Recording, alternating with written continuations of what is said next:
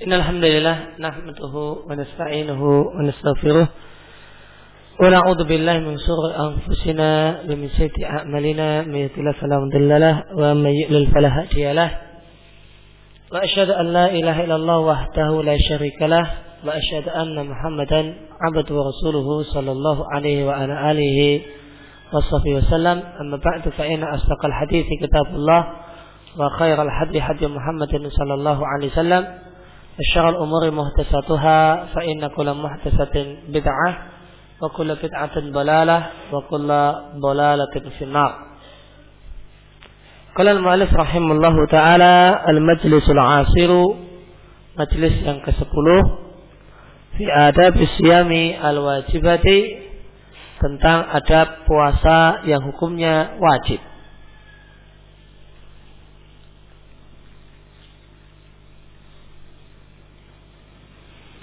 Segala puji milik Allah alladzi arsal khalqa, yang mengajari makhluknya untuk memiliki adab yang paling sempurna. Wa fatahalahum, dan zat yang membuka untuk makhluknya perbendaraan kasih sayangnya dan kemurahannya. Kula bab, semua pintu. Dan zat yang menerangi mata hati orang-orang yang beriman, sehingga mereka bisa faham berbagai hakikat, wa talabut thawab, dan mereka pun berusaha untuk mencari pahala. Dialah zat yang membutakan mata hati orang-orang yang berpaling dari ketaatan kepadanya, sehingga jadilah antara mereka dengan cahaya Allah, yaitu dengan ilmu hijab, ada papir yang menghalangi. Maka Allah subhanahu wa ta'ala memberikan hidayah kepada mereka orang-orang yang beriman dengan anugerah dan kasih sayangnya. Dan Allah sesatkan orang-orang yang lain, yaitu orang-orang yang berpaling, dengan keadilan dan kebijaksanaannya. Inna fi dzalika la dzikra li ulil albab, sesungguhnya dalam hal tersebut terdapat pelajaran bagi orang-orang yang punya akal. Maka kita lihat di sini penjelasan beliau. Dan jika ada orang mendapatkan hidayah, maka itu adalah semata-mata anugerah dan karunia Allah. Sedangkan jika ada orang yang sesat, maka itu adalah dengan keadilan Allah. Kenapa dengan keadilan Allah? Karena mereka adalah orang-orang yang mencari kesesatan dan tidak menginginkan hidayah. Maka sangat adil jika Allah berikan kepadanya kesesatan. Dan tidak adil jika ada orang yang mencari kesesatan malah diberi hidayah. Dan aku bersaksi bahwasanya tidak ada sembahan yang berhak disembah melainkan Allah semata, tiada sekutu baginya. Lahul mulku, miliknya lah kerajaan, dan dia adalah zat yang maha perkasa, al-wahhab, dan maha pemberi. Dan aku bersaksi bahasanya Muhammad adalah hambanya dan utusannya, al-mab'us fi ajalil ibad, yang diutus dengan membawa ajaran ibadah yang paling mulia dan adab yang paling sempurna. Sebagaimana sabda Nabi sallallahu alaihi wasallam, "Innama bu'itsu liutammima salihal akhlak", atau dalam riwayat yang lain makarimal akhlak, aku diutus untuk menyempurnakan akhlak yang baik dan akhlak yang luhur. Semoga Allah menyanjungnya dan semua keluarganya dan sahabatnya dan orang-orang yang mengikuti mereka dengan baik ila yaumil ma'ab, sampai hari akhir, hari di mana di sana orang akan berjumpa dengan tempat kembalinya. Wassalama taslima, dan semoga Allah subhanahu wa ta'ala memberikan keselamatan untuk mereka.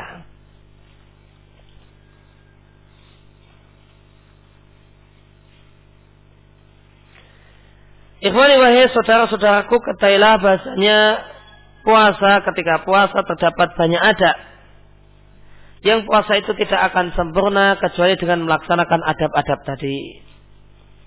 Dan puasa itu tidak akan sempurna kecuali dengan melaksanakan adab-adab tadi. Dan adab Dalam puasa itu ada dua macam, yaitu adab yang hukumnya wajib, yang labuda, yang harus bagi orang yang berpuasa untuk mura'atiha, memperhatikannya dan menjaganya. Dan yang kedua adalah adab yang hukumnya anjuran, artinya seyukianya diperhatikan dan dijaga. Dan pembagian adab dengan dua macam ini bukan hanya dalam puasa, yang lainnya pun demikian. Adab dalam masalah makan itu adab yang hukumnya wajib. Adab yang hukumnya wajib macam dengan tangan kanan, makan dengan tangan kanan. Dan ada adab yang hukumnya mustahab, misalnya sambil duduk. Menurut sebagian ulama, meskipun sebagian ulama yang lain, ini adalah adab yang wajib, dan beberapa hal yang lainnya. Maka dalam hal-hal yang lain, adab itu yang namanya etika, etika makan, etika tidur, itu ada yang hukumnya wajib dan ada yang hukumnya mustahab. Maka ini pembagian ini, pembagian adab menjadi dua, ada yang wajib dan ada yang mustahab. Itu bukan hanya berlaku untuk puasa, namun juga berlaku untuk yang lainnya. Adab bepergian, adab safar, maka ada adab yang hukumnya wajib dan ada adab yang hukumnya anjuran. Dan di antara adab yang hukumnya wajib, ayyakumas shaim, yaitu hendaklah seorang yang berpuasa melaksanakan apa yang Allah wajibkan kepadanya, yaitu melaksanakan ibadah. Bisa jadi ibadah berupa perkataan dan ibadah berupa perbuatan. Dan ibadah yang paling penting adalah salat fardu. Yang salat fardu ini adalah rukun Islam yang paling ditekankan setelah dua syahadat. Ya, harus ada kata-kata setelah dua syahadat. Kalau orang mengatakan Islam, salat adalah rukun Islam yang paling ditekankan, ini salah. Ini salah. Ada yang lebih ditekankan lagi dan lebih penting lagi, yaitu syahadat. Akan tapi kalimat ini akan jadi benar jika salat adalah rukun Islam yang paling ditekankan, yang paling penting setelah syahadat. Kalau cuma mengatakan salat adalah rukun Islam yang paling penting, yang paling ditekankan, yang paling urgen, ini kalimat yang keliru. Oleh karena itu maka wajib untuk memperhatikannya, memperhatikan salat. Caranya adalah bil muhafadzah 'alaiha, dengan rutin mengerjakan salat, dengan menjaga salat. Apa yang dimaksud menjaga salat? Rutin mengerjakannya.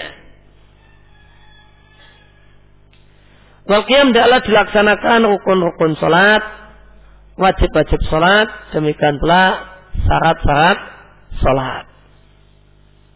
Dalam ketika salat memperhatikan syarat, memperhatikan rukun, dan memperhatikan wajib-wajib salat. Tiga hal ini semuanya sebuah keharusan. Yang namanya rukun salat itu harus dilaksanakan, yang namanya syarat salat itu juga harus dilaksanakan, yang namanya wajib salat juga harus dilaksanakan.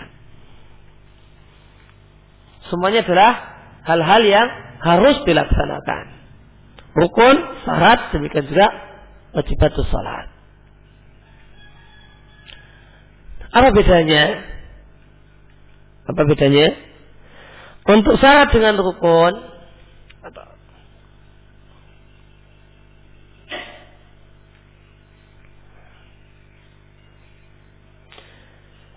syarat dengan wajib dan rukun sholat, ya, yang namanya syarat itu sebelum sholat.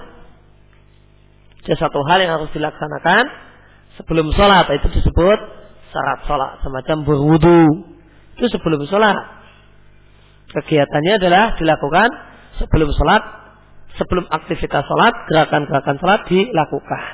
Tapi harus dilaksanakan. Itu disebut syarat sholat. Sedangkan rukun dengan wajib sholat itu adalah sesuatu yang ada dalam sholat.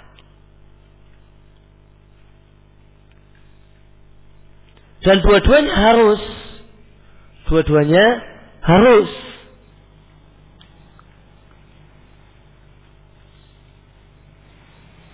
rukun sholat itu adalah satu hal yang harus dilaksanakan, wajib sholat juga satu hal yang harus dilaksanakan, dan dua-duanya adalah sama-sama bagian dari rangkaian gerakan-gerakan sholat.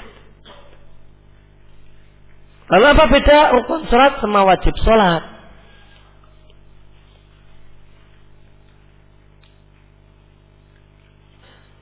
Jawabannya adalah wajib sholat itu jika ditinggalkan dengan sengaja, sholatnya batal. Tapi jika ditinggalkan karena lupa, maka bisa diganti sujud sahwi. Sedangkan rukun sholat ditinggalkan sengaja, jelas batal. Jika ditinggalkan karena lupa, maka bisa membatalkan sholat atau minimal membatalkan rokaat. Membatalkan sholat atau membatalkan rokaat.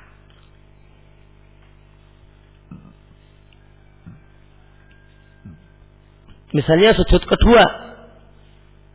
Sujud adalah rukun sholat. Ada orang yang lupa sujud kedua di rokaat pertama. Baru ingat, sudah naik, sudah baca surat Al-Fatihah dalam rakaat yang dianggap rakaat yang kedua. Maka rakaat yang pertama tadi dianggap tidak ada karena batal, karena dia tidak menjalankan hukum, maka menyebabkan batalnya rakaat salat. Maka rakaat keduanya itu statusnya adalah rakaat pertama. Kenapa? Karena dia meninggalkan rukun secara lupa di rakaat pertama.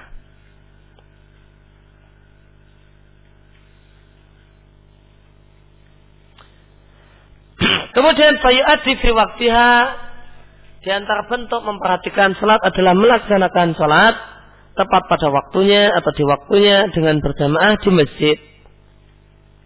Dengan berjamaah di masjid, bukan di rumah, namun dengan berjamaah di masjid.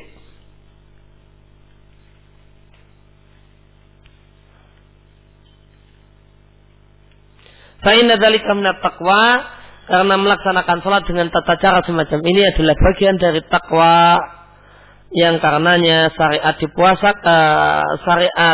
puasa itu disyariatkan dan puasa itu diwajibkan atas umat Islam. Dan menyanyiakan sholat itu bertolak belakang dengan takwa dan menyebabkan seorang itu berhak mendapatkan hukuman. Bagaimana firman Allah di surat Maryam, fa khalafa min ba'dihim khalfun, maka datanglah setelah mereka khalfun, generasi yang jelek.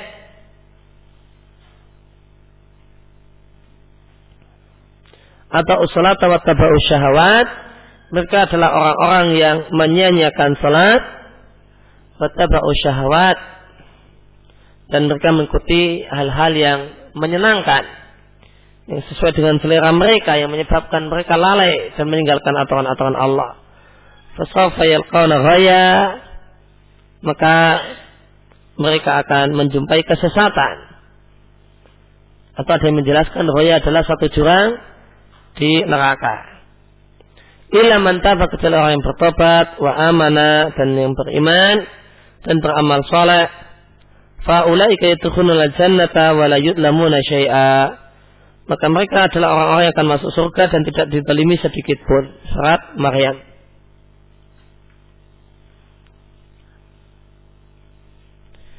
Dan dua hal ini maka Allah sebutkan dua ciri generasi yang Allah katakan sebagai generasi yang jelek, generasi yang rusak, yaitu ada'u salata wa taba'u syahawat, melalaikan salat, menyanyiakan salat, dan mengikuti syahwat. Ini adalah dua hal yang selalu beriringan. Seorang yang akan mengikuti keinginan-keinginan yang terlarang, maka dia akan menjadi orang yang melalaikan salat, dan seorang yang melalaikan salat maka bisa dipastikan adalah dikarenakan mengikuti syahwat.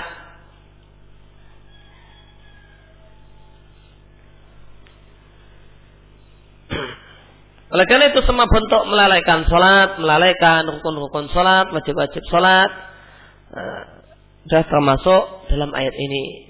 Bahkan termasuk melalaikan salat adalah tidak berjamaah di masjid, sebagaimana penafsiran Al-Hasan Al-Basri untuk ayat ini.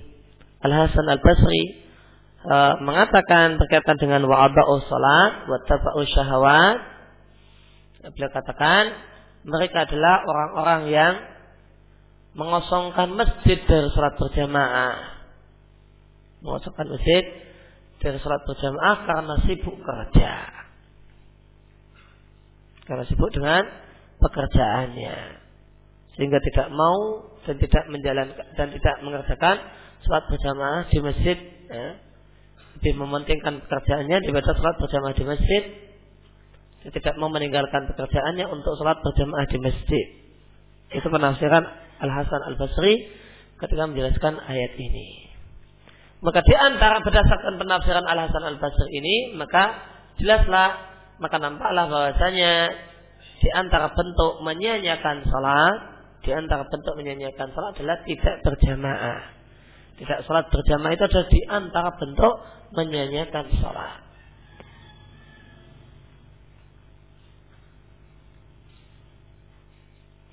Wa minas shaimin, dan di antara orang-orang yang berpuasa ada yang meremehkan masalah salat berjamaah. Ma'a wujubiha, padahal salat berjamaah hukumnya adalah wajib. Menurut pendapat yang paling kuat, salat berjamaah hukumnya adalah wajib ain atas laki-laki, namun bukan syarat sah salat. Ya, tentang hukum salat berjamaah terdapat perselisihan di antara para ulama. Ada yang mengatakan hukumnya adalah sunnatun mu'akkadatun, satu sunnah yang sangat-sangat ditekankan. Ada yang mengatakan hukumnya adalah fardu kifayah, dan ini dinisbatkan sebagai pendapatnya Al-Imam As-Syafi'i.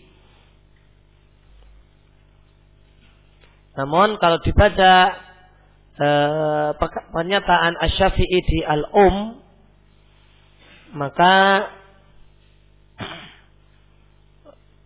zahir dari perkataan beliau menunjukkan kalau beliau lebih cenderung pada fardu ain untuk ukur salat berjamaah. Namun pendapat yang masyhur yang dinisbatkan sebagai pendapatnya Imam Syafi'i mengatakan fardu kifayahnya salat berjamaah. Namun kalau zahir perkataan Imam Syafi'i di Al-Um menunjukkan kalau salat berjamaah menurut Imam Syafi'i fardu ain. Zahir perkataan beliau, karena beliau mengatakan dan aku tidak memberikan rukhsah. Ya, aku tidak memberikan keringanan untuk meninggalkan salat berjamaah tanpa udzur. Beliau cuma mengatakan perkataan kurang lebih semacam itu. Yang ini zahirnya jika dipahami artinya adalah fardu ain. Namun pendapat yang masyhur dinisbatkan sebagai pendapatnya Syafi'i adalah fardu kifayah. Jadi ada yang mengatakan hukumnya adalah fardu ain, namun salat sendiri itu sah. Dan pendapat yang paling keras ini pendapat Hanafiah yang mengatakan bahasanya salat berjamaah adalah fardu ain dan syarat sah salat. Artinya seorang laki-laki yang salat sendirian tanpa udzur, maka dia salat sama tidak salat sama saja, karena salat berjamaah ditetapkan sebagai syarat sah salat. Dan pendapat ini yang mengatakan salat berjamaah adalah syarat sah salat adalah pendapat yang dirajihkan oleh Syekhul Islam Ibn Taimiyah dan Ibn al Qayyim. Beliau berdua termasuk ulama yang mengatakan salat berjamaah adalah fardu ain, ya, dan bahkan syarat sah salat. Artinya orang yang tidak salat berjamaah sama dengan orang yang tidak salat. Akan tapi pendapat beliau berdua dalam ini adalah pendapat yang kurang tepat, karena berdasarkan hadis Nabi Shallallahu Alaihi Wasallam mengatakan salatul jamaati afdal min salatil fardhi, sesungguhnya salat berjamaah lebih afdal daripada salat sendiri. Artinya salat sendiri masih ada fadilahnya, masih memiliki keutamaan, namun keutamaannya kalah dengan keutamaan salat berjamaah. Yang pendapat yang beliau pilih, yang beliau katakan di sini, salat berjamaah hukumnya adalah fardu ain, dan ini adalah pendapat yang benar. Namun bukan syarat sah salat. Dalil kalau ini adalah fardu ain, salat berjamaah bagi laki-laki yang tidak punya udzur adalah fardu ain. Dalilnya adalah karena Allah memerintahkan untuk mengadakan salat berjamaah dalam Al-Quran dalam kondisi perang. Itu di surat An-Nisa ayat yang ke-102.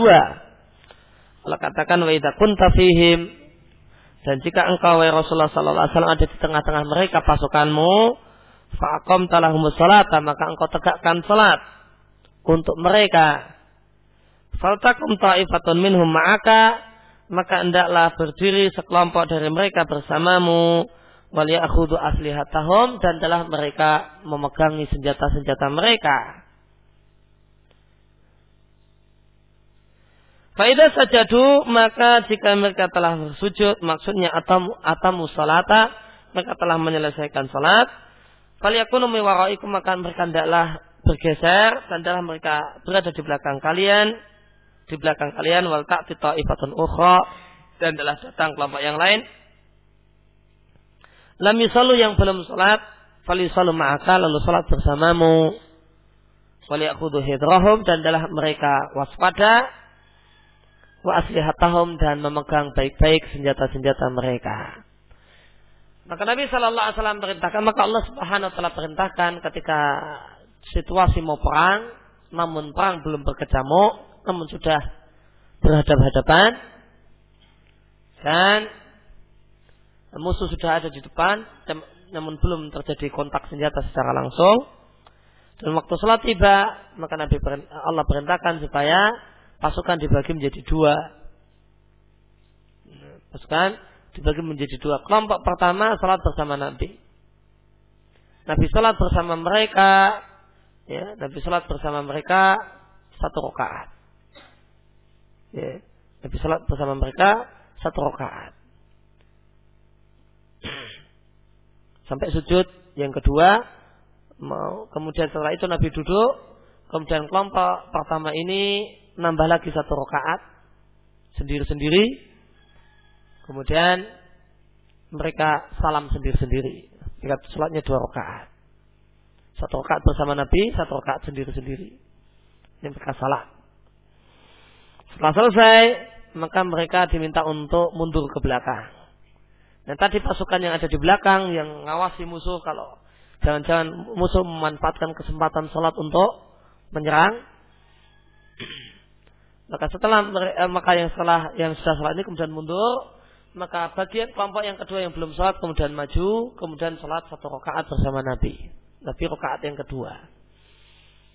Mereka salat satu rakaat bersama Nabi sampai Nabi duduk tasawuf akhir, karena Nabi salatnya dua rakaat. Kemudian karena mereka baru salat satu rakaat, lalu kemudian mereka tambahkan satu rakaat lagi. Setelah itu mereka salam bersama Nabi. Maka kelompok pertama takbiratul ihram bersama Nabi, namun salamnya sendiri-sendiri. Kelompok yang kedua takbiratul ihramnya sendiri-sendiri, namun salamnya bersama dengan Nabi Sallallahu Alaihi Wasallam. Lihat, Allah Subhanahu Wa Taala memerintahkan salat dengan berjamaah fi halil kita dalam kondisi mau perang. Sudah dalam kondisi ketakutan. Itu diperintahkan, diwajibkan. Dan hukum asal perintah adalah wajib. Maka bagaimanakah lagi jika keadaannya adalah tomaknina, keadaannya adalah keadaan yang tenang dan keadaan aman. Apa malah nggak perlu salat berjamaah? Tentu satu logika yang sangat-sangat aneh. Mau perang suruh salat berjamaah. Nggak perang malah salat di rumah. Itu tentu satu hal yang aneh tapi nyata. Maka tentu yang benar adalah aula, tentu lebih-lebih lagi ketika keadaannya tenang dan tidak ada ketakutan, tidak ada musuh, tidak ada lawan. Dan dalil yang lain adalah yaitu Abdullah Ibn Maktum, sahabat yang buta. Dari Abu Hurairah radhiyallahu anhu, anak Rasulullah a'ma qala, ada seorang yang buta mengatakan, "Wahai Rasulullah, laisa li qaidun, aku tidak punya penuntun. Yakuduni ilal masjid, yang bisa menuntun aku dan menemani aku ke masjid." Faqaha salahu, lalu Nabi memberikan keringanan untuknya untuk salat di rumah. Falamma walla, tatkala dia mau pergi, mau pulang ke rumahnya, da'ahu, Nabi memanggilnya. Waqal, dan Nabi sallallahu alaihi wasallam mengatakan, "Hal tasma'u nida'a?" Apakah engkau mendengar an-nida'? Apakah engkau mendengar suara adzan? Di salat yang mengajak untuk mengerjakan salat. Qal, maka dia mengatakan, "Na'am." Maka Ibnu Maktum, sahabat buta ini, mengatakan iya. Maka Nabi sallallahu alaihi wasallam katakan, "Fa'ajib," jika demikian responlah, penuhilah panggilan muadzin tersebut. Artinya datanglah ke masjid.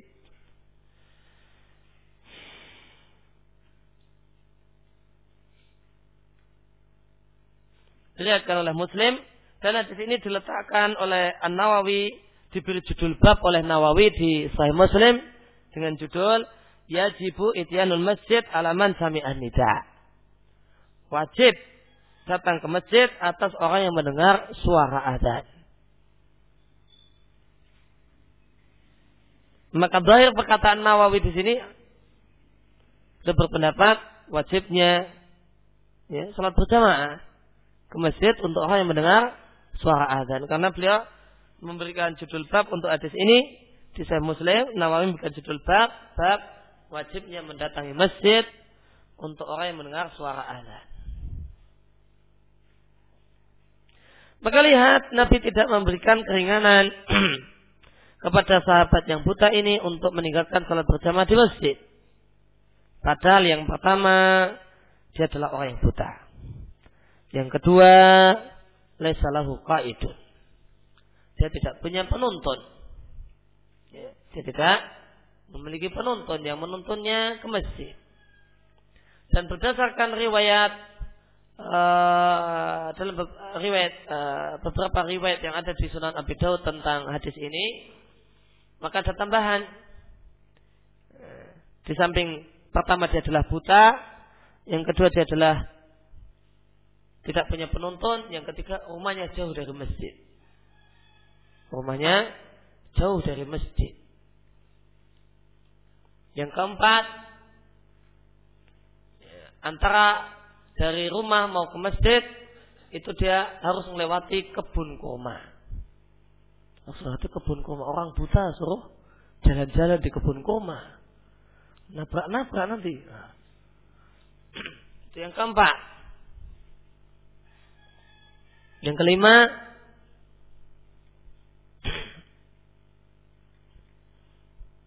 jalan untuk menuju masjid itu terdapat banyak binatang pengganggu. Terdapat banyak binatang pengganggu. Itu kalau dia mau pergi ke masjid, maka terdapat di tengah jalan banyak semak-semak atau banyak, karena dia melewati kebun kurma, maka banyak binatang pengganggu, mungkin ular atau yang lainnya.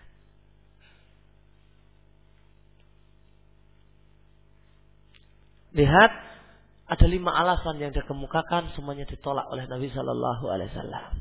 Kurang apa coba? Mau masih kurang apa lagi? Buta,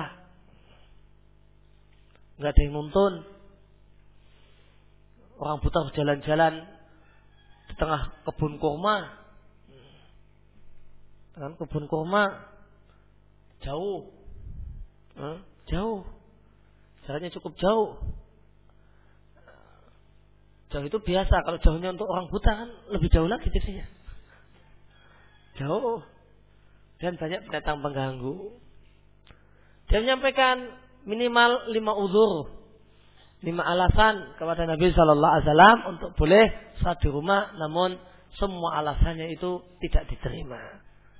Pergi ke masjid, dengar azan, berangkat ke masjid.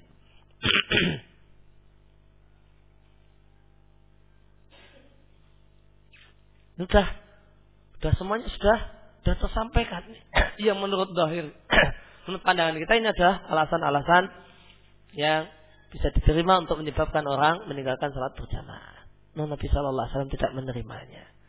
Gimana lagi dengan orang yang melek? Gimana lagi orang yang punya motor? Ini enggak punya penonton, yang sini punya motor. Malah kemudian enggak ke masjid. Jalannya aspal mulus. Ini harus melewati kebun kurma. Aman, enggak ada binatang yang menggigit dan sebagainya.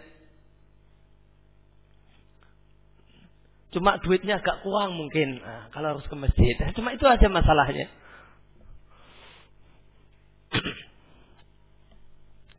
Maka gimana lagi dengan orang yang keadaannya semacam ini? Orang yang punya 5 uzur saja, minimal 5 uzur keadaannya dan tidak diterima oleh Nabi Shallallahu Alaihi Wasallam. Nabi katakan, apakah mendengar suara azan? Jika mendengar, maka datang ke masjid. Penuhi panggilannya.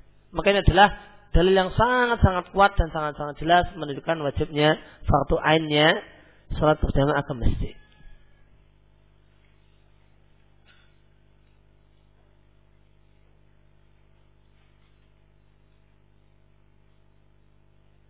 Kemudian di sini Nabi katakan, Nabi kaitkan kewajiban salat berjamaah di masjid dengan mendengar suara azan.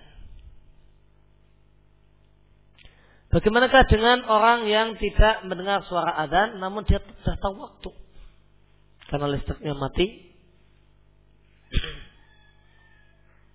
Apakah kewajiban atau mungkin karena suaranya tidak sampai ke tempatnya, namun dia tahu kalau ini sudah waktu salat.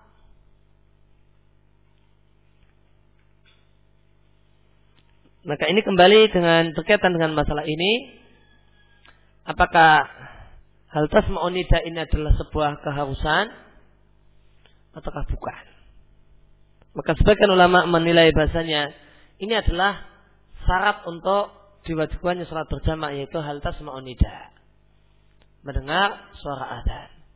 Namun yang dimaksud mendengar suara azan itu adalah seandainya ada orang yang berazan, telah ukurnya adalah berazan tanpa pengeras suara, suasana hening di tempat yang agak tinggi. Maka suaranya itu sampai kemana saja, maka itulah orang-orang yang berkewajiban untuk datang ke masjid ini.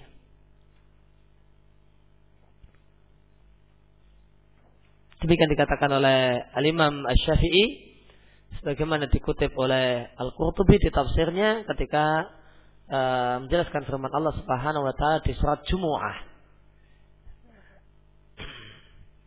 Fa idza nudiya lis-salati min yaumil jumu'ah.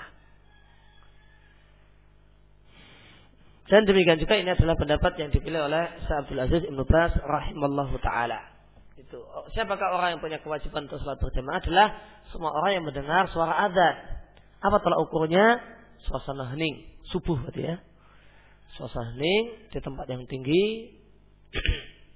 Maka siapa saja yang mendengar suaranya, itulah orang-orang yang tolak ukurnya adalah itu. Maka itulah orang yang punya kewajiban untuk salat berjamaah di masjid ini. Namun sebagian ulama lain berpendapat bahwasanya hal tasma'u nida ini bukanlah satu hal yang bukan maksud pokok. Namun yang maksud pokok dari hal tasma'u nida, maknanya dia ngambil makna, pendapat yang kedua ini ngambil makna yaitu tahu waktu.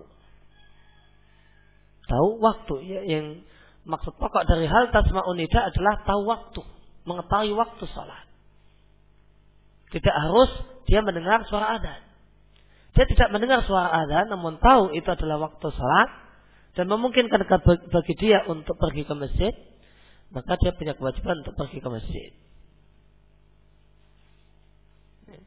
Pendapat kedua ini di antara ulama yang berpendapat semacam ini. Yang kedua adalah Syaikh Muhammad Nasiruddin Al-Albani rahimallahu taala. Ketika ditanya tentang orang yang mengetahui waktu salat berjamaah namun dia tidak mendengar azan, apakah dia punya kewajiban untuk salat berjamaah? Maka beliau katakan sabda Nabi yang mengkaitkan kewajiban salat berjamaah dengan mendengar azan itu adalah mimbabil wasilah. Pilihannya adalah wasilah, sarana untuk mengetahui waktu. Ketika sarana untuk mengetahui waktu itu bisa didapatkan dengan cara lain, maka yang penting adalah tahu waktu. Kalau sekarang orang punya jam dan tahu kalau segini, jam segini adalah waktu salat berjamaah, maka dia telah tahu waktu. Yang pokok adalah tahu waktu. Maka kita lihat di sini dari dua pemahaman para ulama tentang hal ini, maka kita lihat ada yang mengambil teksnya dan ada yang ambil maknanya, ya kan? Di mana letak perselisihannya? Yang satu mengambil teks berangkat, ya. Teksnya mengatakan apakah kamu mendengar suara azan? Ya, berarti tolak ukurnya suara.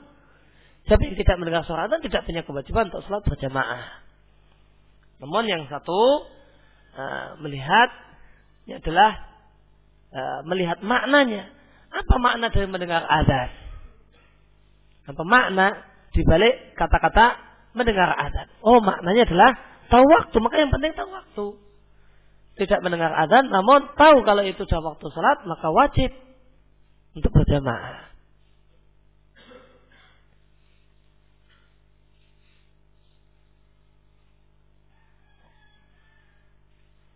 Maka yang dari dua pendapat ini, wallahu ta'ala a'lam, pendapat yang mungkin lebih tepat adalah pendapat yang kedua, yang melihat bahasanya adalah mimba bil wasilah, dan yang diambil dan yang dilihat adalah maknanya, ya, yaitu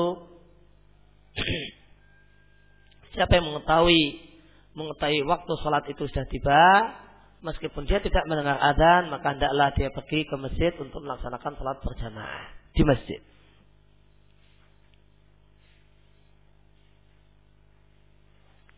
Wa tarkul jamaah, dan orang meninggalkan salat berjamaah di samping dia telah menyia-nyiakan perkara yang wajib, tidak melaksanakan hal yang wajib, maka dia telah mencegah dari dirinya kebaikan yang sangat banyak dengan berlipat-lipatnya kebaikan.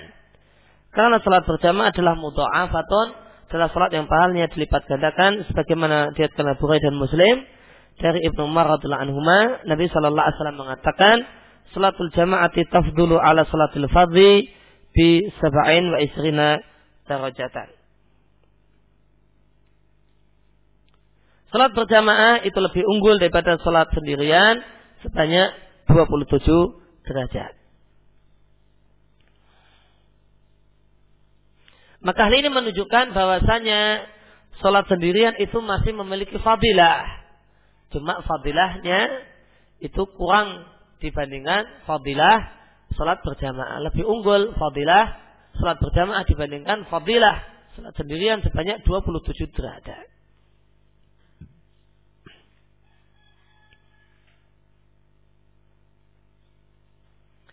Hadis ini jadikan alasan sebagian ulama untuk mengatakan salat berjamaah itu tidak wajib. Namun berdalil dengan hal ini satu hal yang tidak tepat. Mereka mengatakan makna hadis ini adalah salat berjamaah itu lebih baik daripada salat sendirian. Nah, lebih baik daripada salat sendirian berarti ya, salat berjamaah itu tidak wajib. Maka ini satu hal yang tidak benar. Kenapa? Karena satu yang lebih baik itu belum tentu tidak wajib. Sebagaimana firman Allah Subhanahu wa taala, "Walau amana ahlul kitab bilakana khairan lahum minhumul mu'minun wa aktsaruhumul fasiqun." Seandainya ahli kitab itu mau beriman, maka itu yang lebih baik untuk mereka. Seandainya ahli kitab itu mau beriman, maka itu yang lebih baik bagi mereka. Di antara mereka ada orang yang beriman, namun mayoritas mereka adalah orang-orang yang fasik, yaitu orang-orang yang kafir. Maka Allah katakan iman itu lebih baik daripada kufur. Iman itu lebih baik daripada kufur. Padahal apa hukum iman? Wajib. Beriman hukumnya wajib, namun Allah katakan beriman itu lebih baik daripada kufur. Maka yang namanya lebih baik itu tidak mengharuskan kalau itu tidak wajib. Boleh jadi itu lebih baik, namun itu adalah satu hal yang wajib. Maka dengan demikian gugurlah beralasan dengan hadis ini untuk mengatakan bahasanya salat berjamaah itu tidak wajib. Kemudian yang kedua, faedah, termasuk faedah penting dari hadis ini. Hadis ini adalah bantahan untuk tadi sebagaimana telah kita singgung, bantahan untuk pendapat Syekhul Islam Taimiyah dan Ibn al Qayyim yang mengatakan salat berjamaah adalah syarat sah salat. Karena hadis ini menegaskan bahasanya salat sendirian itu masih memiliki fadilah. Cuma fadilahnya itu kurang dibandingkan fadilah salat berjamaah. Maka menunjukkan masih ada fadilah, dan sesuatu yang masih ada fadilah maka itu adalah satu hal yang sah. Jika tidak sah maka tidak ada fadilahnya. Maka di sini adalah bantahan untuk pendapat sebagian ulama yang mengatakan bahasanya salat berjamaah adalah syarat sah salat. Adapun alasan mereka, alasan Syekhul Islam Ibn Taimiyah dan Ibn al Qayyim, demikian juga para ulama yang sependapat dengan beliau rahimahullah ta'ala, mereka beralasan dengan man sami anida fam ya'tihi fala salata lahu illa min udhrin. Barang siapa mendengar azan falam ya'tihi, lalu dia tidak mendatanginya, maka Nabi katakan fala salata lahu, maka tidak ada salat baginya, tidak sah salatnya. Illa min uzrin, kecuali jika dia punya udzur. Jika dia tidak punya udzur, maka la salata. La salata. Berarti la hakikata salat. Artinya salat tidak sah. Itu dalil ulama yang mengatakan salat berjamaah adalah sah sah salat. Maka jawabannya hadis ini diperselisihkan kesahihannya. Hadis ini diperselisihkan kesahihannya. Sebagian ulama mensahihkan, sebagian ulama mentaifkannya. Meskipun Al-Albani sendiri termasuk ulama yang mensahihkan hadis ini. Kemudian yang kedua, hadis ini diperselisihkan statusnya, marfu ataukah mauquf kepada Ibn Abbas. Ya. Marfu ataukah mauquf, ataukah itu perkataan Ibn Abbas. Seandainya itu perkataan Ibn Abbas, maka dianggap bertentangan dengan hadis Nabi, maka hadis Nabi mengatakan salat sendirian ada fadilahnya. Udah perkataan sahabat tidak diterima karena sejalan dengan ya, sabda Nabi Sallallahu Alaihi Wasallam.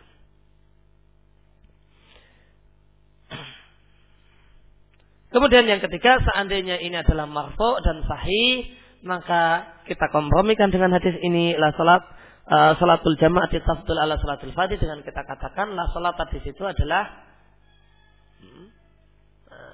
tidak kita maknai dengan tidak sah salat, namun kita maknai dengan dia tidak mendapatkan pahala yang sempurna, yaitu dengan fadilah. Tidaklah sempurna fadilah yang dia dapatkan, kecuali jika dia punya uzur. Itu jika hadisnya sahih, sebagaimana disahihkan oleh Al-Albani, dan hadisnya ada hadis yang marfu', maka komprominya adalah demikian. Yaitu tidak ada salat, artinya tidak ada salat yang yang sempurna fadilahnya. Kemudian orang yang meninggalkan salat berjamaah, maka dia telah menghilangkan maslahat sosial yang akan didapatkan oleh kaum muslimin dengan berkumpul untuk mengerjakan salat berjamaah, yaitu ghursil mahabbah, menanamkan rasa cinta, wa ulfah dan kedekatan, dan mengajari orang yang jahil, orang yang tidak tahu, membantu orang yang membutuhkan, dan yang lainnya. Di antara manfaat sosial, ada salat berjamaah menimbulkan rasa cinta. Karena rasa cinta itu akan datang setelah kenal. Dengan orang itu salat berjamaah, dia akan kenal. Pertama kali kenal wajah, lama-lama kenal orangnya, kenal namanya, dan sebagainya. Maka akan menimbulkan kecintaan dan kedekatan. Kalau tidak pernah ketemu, nggak kenal wajahnya, nggak kenal namanya, gimana mau ada tumbuh kedekatan dan kecintaan di antara kaum muslimin. Kemudian manfaat yang lain adalah taklimul jahil, adalah mengajar orang yang tidak tahu. Maka orang yang tidak tahu, maka dia akan bisa melihat bagaimanakah salatnya orang yang berilmu. Ketika dia di masjid, maka dia lihat orang-orang yang berilmu itu mengerjakan salat juga di masjid. Maka dia lihat bagaimanakah salat, maka dia bisa belajar dari perbuatan orang yang berilmu, atau mungkin orang yang jahil ini melakukan satu kesalahan kemudian dilihat oleh orang yang berilmu, maka dia akan ditegur dan dinasihati oleh orang yang berilmu. Maka ini menjadi sebab orang ini akan mendapatkan pengajaran. Kemudian musa'adatul muhtaj, membantu orang-orang yang membutuhkan, karena biasa ke masjid kok nggak kelihatan, maka akan ditanyakan kemanakah dia. Oh, ternyata sakit, maka bisa dibantu, bisa ditengok dan seterusnya. Dan manfaatnya akan hilang jika salat berjamaah diremehkan dan ditinggalkan. Wabitarkil jamaah, dan dengan meninggalkan salat berjamaah, maka yu'arid nafsahu, maka orang tersebut, orang yang meninggalkannya itu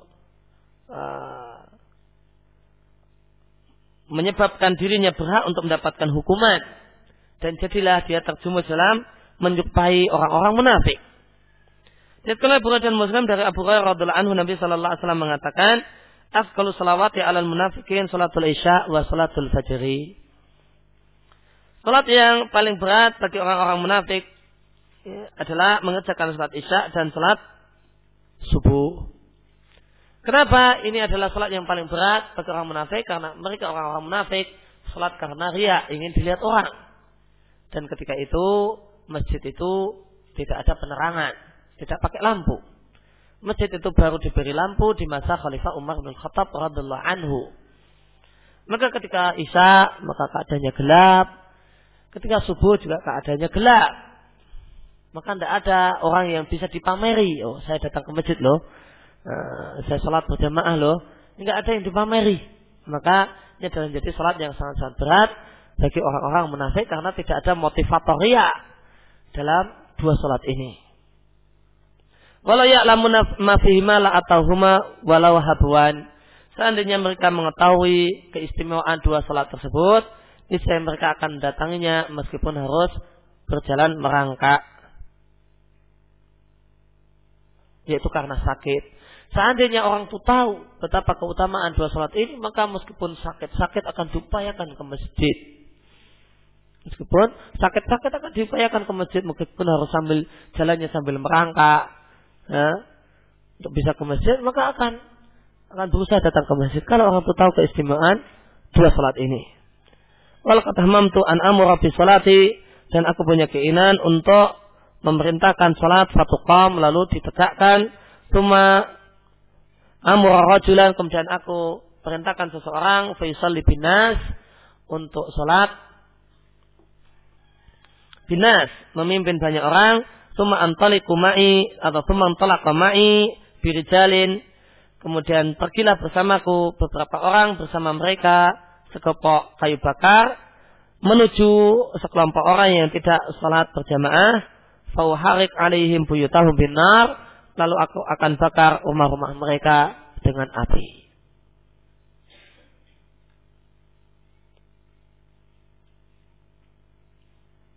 Maka dalam di sini ada ancaman, yaitu Nabi SAW punya keinginan untuk membakar rumah-rumah orang yang tidak salat berjamaah. Satu ancaman yang sangat-sangat keras. Dan Nabi Shallallahu Alaihi Wasallam tidak mewujudkan ancaman ini karena akhafu darrain, karena mengingat kalau nanti dibakar maka turut menanggung akibat orang ini istri dan anaknya yang tidak punya kewajiban untuk salat berjamaah ke masjid. Maka jadilah mereka kehilangan rumah, anak-anaknya, istri-istrinya akan kehilangan rumah, karena rumahnya dibakar gara-gara ulah suaminya dan bapaknya yang tidak ke masjid. Maka karena madarat ini, maka Nabi Shallallahu Alaihi Wasallam mengurungkan niatnya. Maka ada ancaman dibakarnya api dengan rumah dengan api, ini menunjukkan bahasanya adalah satu hal yang sangat-sangat besar, atau mengisyaratkan kalau ini dosa besar. Dan sebagian ulama telah menegaskan bahasanya meninggalkan salat berjamaah itu hukumnya dosa besar berdasarkan hadis ini.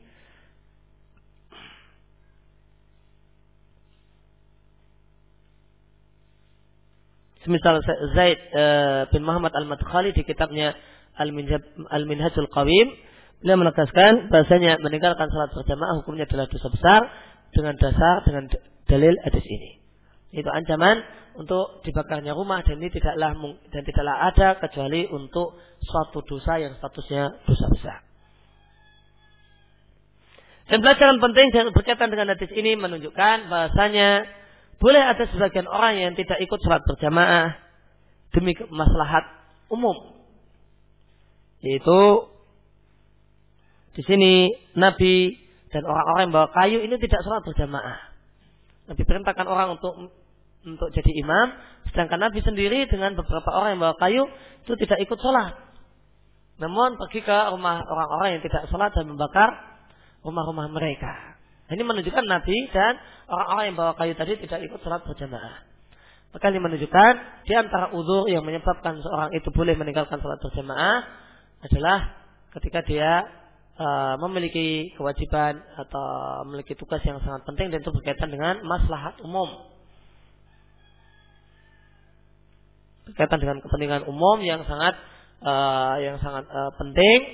Maka ini bisa jadi uzur untuk tidak salat berjamaah. Sebagaimana Nabi Shallallahu Alaihi Wasallam menetapkan bahasanya pergi ke rumah-rumah orang-orang yang tidak salat berjamaah itu bisa jadi uzur, untuk tidak salat berjamaah.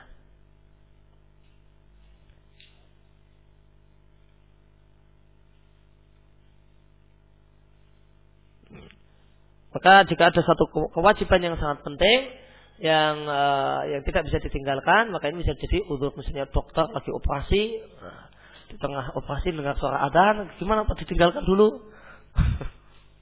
Ditinggalkan dulu aja ini pasiennya, ditinggal sholat ke masjid, jangan. Diteruskan saja operasinya, diteruskan saja operasinya, insya Allah tidak mengapa berdasarkan hadis ini.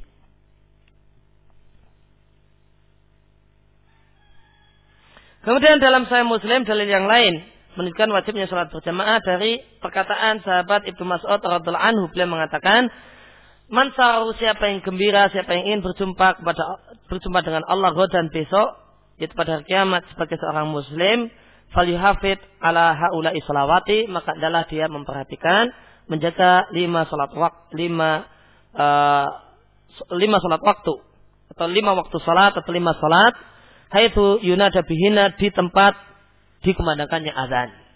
Artinya tidaklah dia salat berjamaah di masjid. Tidaklah dia menjaga salat yaitu mengerjakan salat haitsu, di tempat yunada bihina, azan dikumandangkan. Itu masjid. Fa innallaha syara'a li nabiyyikum sunanal huda, maka sesungguhnya Allah telah mensyariatkan untuk nabi kalian jalan-jalan hidayah, fa innahunna min sunanal huda. Dan sesungguhnya salat berjamaah di masjid adalah termasuk jalan hidayah. Kata Ibnu Mas'ud, walaqad ra'aituna itu artinya aku teringat dulu. Aku melihat kami, maksudnya aku teringat dulu. Walaqad ra'aituna wa may yatakhallafu anha ila munafiqun ma'lumun nifaq.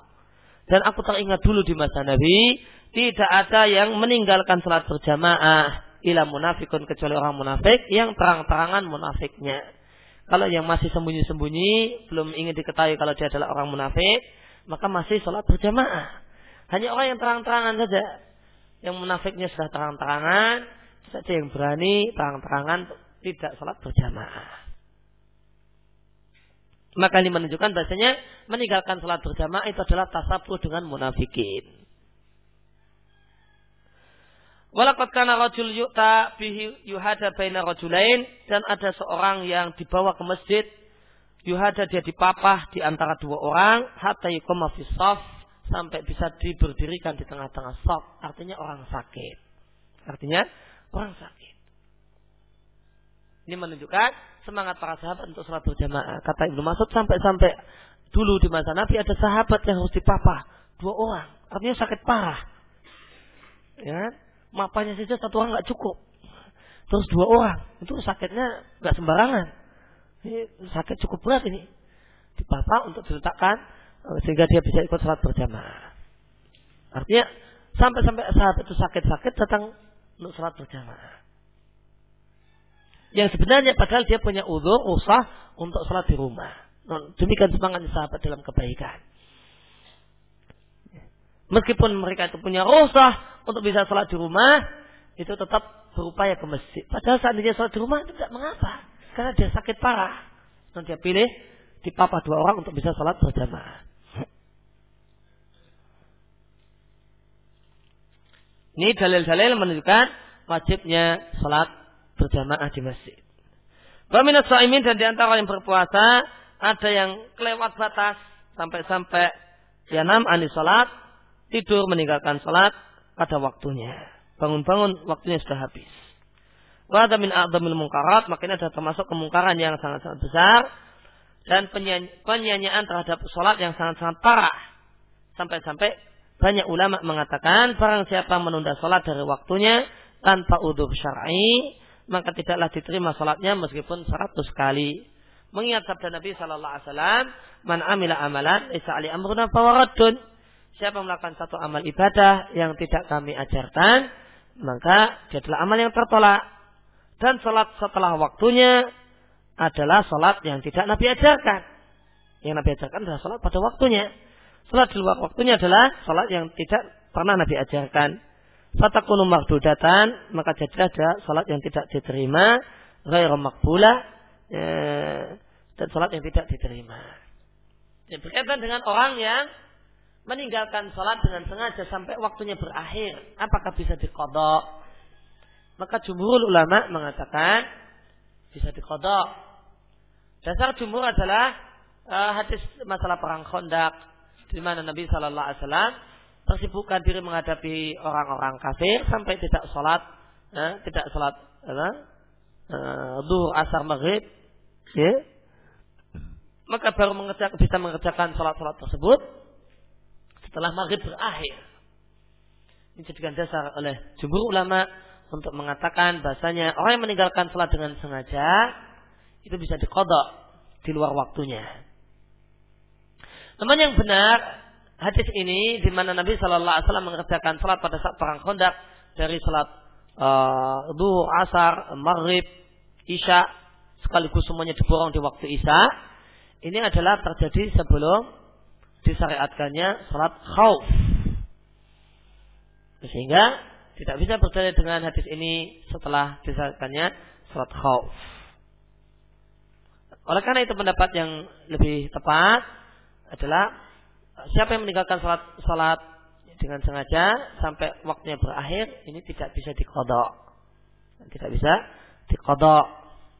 Ini adalah pendapat yang dipilih oleh Ibn Hazm, dan ini adalah pendapat yang dipilih oleh Syekhul Islam Ibn Taimiyah. Dan demikian juga Syaikh Muhammad bin Shalih Utsaimin termasuk ulama yang memilih pendapat ini. Di antara alasan ulama yang mengatakan semacam ini yaitu tidak bisa diqadha adalah dalil yang tadi beliau sampaikan, man amila amalan laisa alaihi amrun fa huwa raddun. Ya, dan salat di luar waktunya adalah salat yang tidak pernah Nabi ajarkan, maka berarti salat yang tertolak, berarti salat yang tidak sah. Maka qadha tidak bisa diqadha. Maka dia cuma punya kewajiban untuk bertobat, adapun qadha itu tidak ada manfaatnya. Maka cuma punya kewajiban bertobat, memperbanyak sholat sunnah, mudah-mudahan dosanya dimaafkan. Kemudian di antara yang wajib, adab yang wajib ketika puasa adalah seorang yang berpuasa menjauhi semua yang Allah haramkan. Demikian juga diharamkan oleh Rasulnya, berupa kata-kata ataupun perbuatan. Maka dia adalah menjauhi dusta, kadzib. Apa itu dusta? Wal ikhbar bi khilafil waqi'i. Yang namanya dusta adalah memberitakan sesuatu yang berbeda dengan kenyataan. Itu definisi dusta. Al ikhbar bi khilafil waqi'. Memberitakan sesuatu yang menyelisihi kenyataan, tidak sesuai dengan kenyataan yang ada. Nah, berkaitan dengan definisi dusta ini, apakah perkataan khoyali atau cerita imajinasi itu termasuk dusta? Apakah ini termasuk dusta? Maka Ini satu hal yang diperselisihkan di antara para ulama. Apakah khayal itu dusta ataukah bukan? Sebagian ulama mengatakan dusta. Dan salah pendapat yang benar, khayal itu bukan dusta. Kenapa? Karena definisi dusta adalah al-ikhbar bi khilafil waqi', membawakan berita yang menyelisih kenyataan. Sedangkan imajinasi itu memang tidak ada kenyataannya. Maka bagaimana dikatakan menyelisihi? Yang namanya menyelisihi ini A, kemudian ini B. Nah, ini terjadi penyelisihan. Kita mengatakan B padahal memang tidak ada A dan tidak ada B, maka tidak bisa dikatakan sebagai dusta. Karena tidak ada wakil, tidak ada realita yang ada. Wa adamul kadzib, dan dusta yang paling besar adalah dusta atas nama Allah dan Rasulnya, semacam menisbatkan kepada Rasulnya kalau Rasulnya menghalalkan satu hal yang haram atau mengharamkan yang halal. Sebagaimana firman Allah Subhanahu wa taala, "Wa la taqulu lima tasifu alsinatukumul kadziba hadza halalun wa hadza haramun litaftaru 'ala Allahil kadziba." Janganlah kalian katakan apa yang dikatakan oleh lisan kalian secara dusta, ini halal dan ini haram, untuk membuat kedustaan atas nama Allah. Sehingga orang yang berani berdusta atas nama Allah, la yuflihun, tidak akan beruntung. Mereka cuma mendapatkan kesenangan yang sedikit di dunia, dan untuknya siksa yang pedih di akhirat. Juga diriwayatkan oleh Bukhari dan Muslim dan yang lainnya dari Abu Hurairah radhiyallahu anhu dan yang lainnya, Nabi sallallahu alaihi wasallam mengatakan, "Man kadzaba alayya muta'ammidan falyatabawa maq'adahu minan nar." Orang siapa yang berdusta atas namaku dengan sengaja, maka hendaklah dia bersiap untuk duduk di neraka, untuk tinggal di neraka. Hadisnya muttafaqun alaih, bahkan hadisnya adalah hadis mutawatir. Dan termasuk berdusta atas nama Nabi sallallahu alaihi wasallam adalah menyampaikan hadis palsu dan hadis yang bukan hadis Nabi dan dinyatakan sebagai hadis Nabi. Demikian juga termasuk berdusta atas nama Nabi sallallahu alaihi wasallam adalah semua bentuk bid'ah. Semua bentuk bid'ah adalah berdusta atas nama Nabi. Karena orang yang melakukan bid'ah itu mengatakan ini ajaran Nabi, padahal itu bukan ajaran Nabi. Dan termasuk dusta atas nama Nabi adalah tadi menghalalkan yang tidak Nabi halalkan atau mengharamkan yang tidak Nabi haramkan. Dia katakan ini halal, padahal tidak. Dia katakan ini haram, padahal bukan. Maka itu juga termasuk berdusta atas nama Nabi sallallahu alaihi wasallam. Dan Nabi sallallahu alaihi wasallam mengingatkan bahaya dusta dengan beliau katakan, "Iyyakum wal kadhiba, jauhilah dusta, fa innal kadhiba yahdi ilal fujur." Karena dusta itu mengantarkan orang kepada banyak maksiat. Gampangannya, dusta itu akan menghasilkan dusta berikutnya. Kalau orang itu melakukan dusta, maka berikutnya akan dusta lagi, berikutnya akan dusta lagi, sehingga dia terjerumus dalam fujur. Wa innal fujura, dan sesungguhnya kefajiran, yaitu hobi bermaksiat, itu akan mengantarkan ke neraka. Dan tidaklah henti-henti seorang itu berdusta, wa yataharral kadziba, dan selalu berdusta sehingga tercatat di sisi Allah sebagai seorang pendusta. Jika manusia saja tidak ingin tercatat di sisi manusia sebagai pendusta, gimana rasanya jika tercatat di sisi manusia sebagai pendusta? Terkenal, tercatat, sudah dapat masuk dalam daftar hitam. Nah, ini adalah daftar hitam pendusta di kampung ini. Nah, maka itu satu hal yang sangat-sangat menyakitkan. Bagaimana kalau jika tercatat di sisi Allah sebagai pendusta? Maka babil aula. Kemudian yang lainnya adalah tidaklah menjadi riba. Apa itu definisi riba? Kita katakan riba adalah dzikruka akhaka bima yakrahu fi ghaibatihi. Menyebut-nyebut saudaramu dengan sesuatu yang tidak disukai oleh saudaramu fi ghaibatihi, ketika dia tidak ada. Maka berdasarkan definisi ini, maka menggunjing orang kafir hukumnya boleh. Menggunjing orang kafir hukumnya boleh. Karena riba yang terlarang adalah dzikruka akhaka, adalah menyebut-nyebut saudaramu, yaitu saudaramu seagama. Adapun yang bukan saudaramu, yaitu orang kafir, maka boleh. Dan beliau katakan itu adalah dosa jika bimayakrah dengan sesuatu yang tidak dia sukai. Kalau dengan sesuatu yang dia sukai kita puji-puji, ya, ketika dia tidak ada, maka ini bukan riba. Kemudian bi ghaibatihi, dan itu disebut-sebut ketika dia tidak ada. Kalau dia ada, namanya bukan riba, namun caci maki. Nah. Bukan riba, namun caci maki. Dasar kamu bodoh, gini-gini. Nah. Itu bukan riba. Kalau orangnya ada di depannya, namun itu namanya asabu wasatam. Asabu wasatam, itu namanya mencela dan mencaci maki. Kemudian dia katakan, baik ribamu itu engkau menyebutnya dengan satu yang tidak disukai. Fi khalqit khilqati, berkaitan dengan fisiknya, semacam karena dia pincang atau buta sebelah atau buta dua-duanya. Kalau akwar itu buta sebelah, kalau akma itu buta dua-duanya. Namun menyebutkan pincang dan sebagainya ini adalah tercela jika ala sabilil aib wa dam, adalah riba jika dalam rangka untuk mencela dan mencela. Dan jika dalam rangka ta'rif, jika dalam rangka untuk memperkenalkan, ya, atau karena memang dia masyhur dengan gelaran itu dan dia pun tidak mempermasalahkannya, sebagaimana banyak para perawi hadis itu ada yang namanya a'mash. A'mash itu cacat berkaitan dengan mata. Juga ada al-ahwal, kemudian al-a'raj. Banyak kita jumpai ketika kita membaca sanad nama-nama semacam ini dengan gelarnya, padahal itu adalah aib. Maka ini bukanlah riba.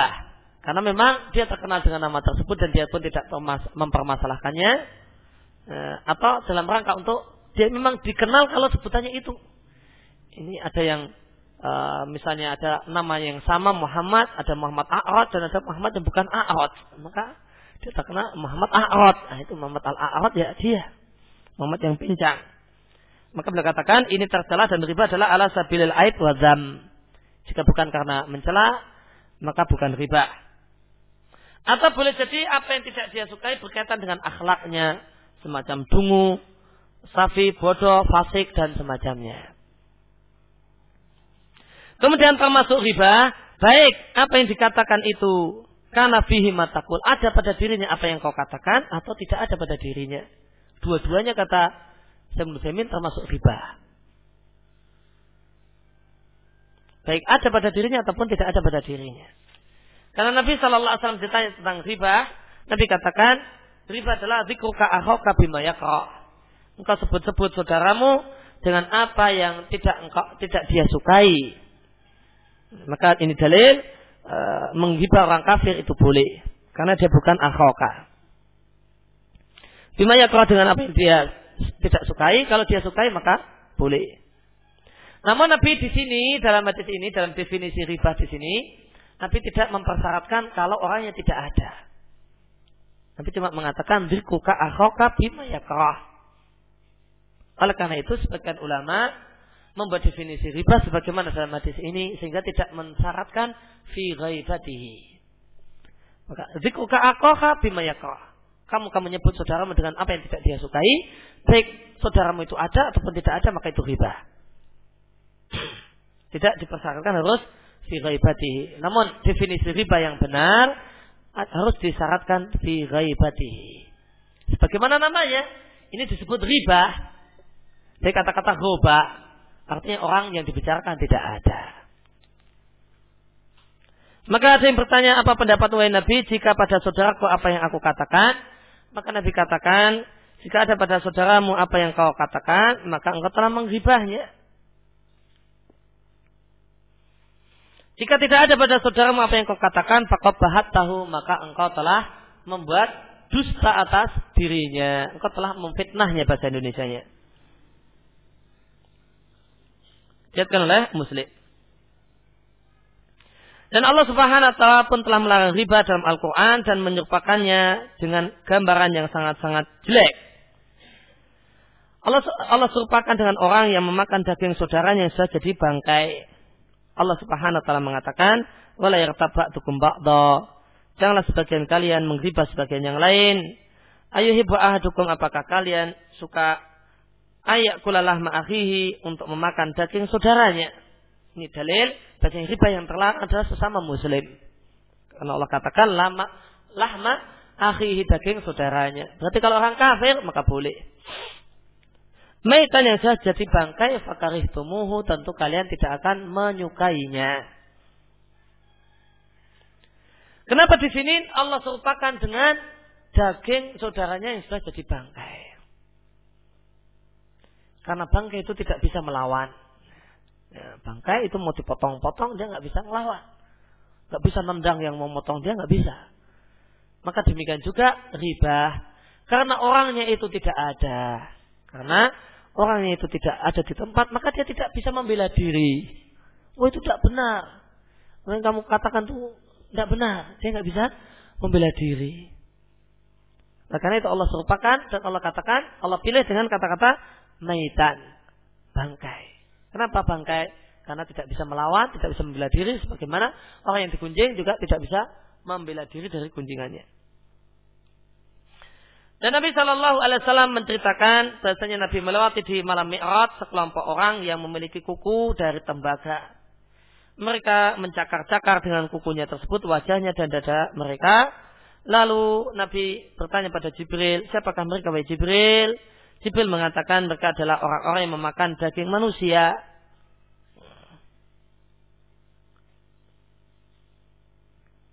Wayaqa'u nabi a'radim, dan mencela kehormatan orang lain.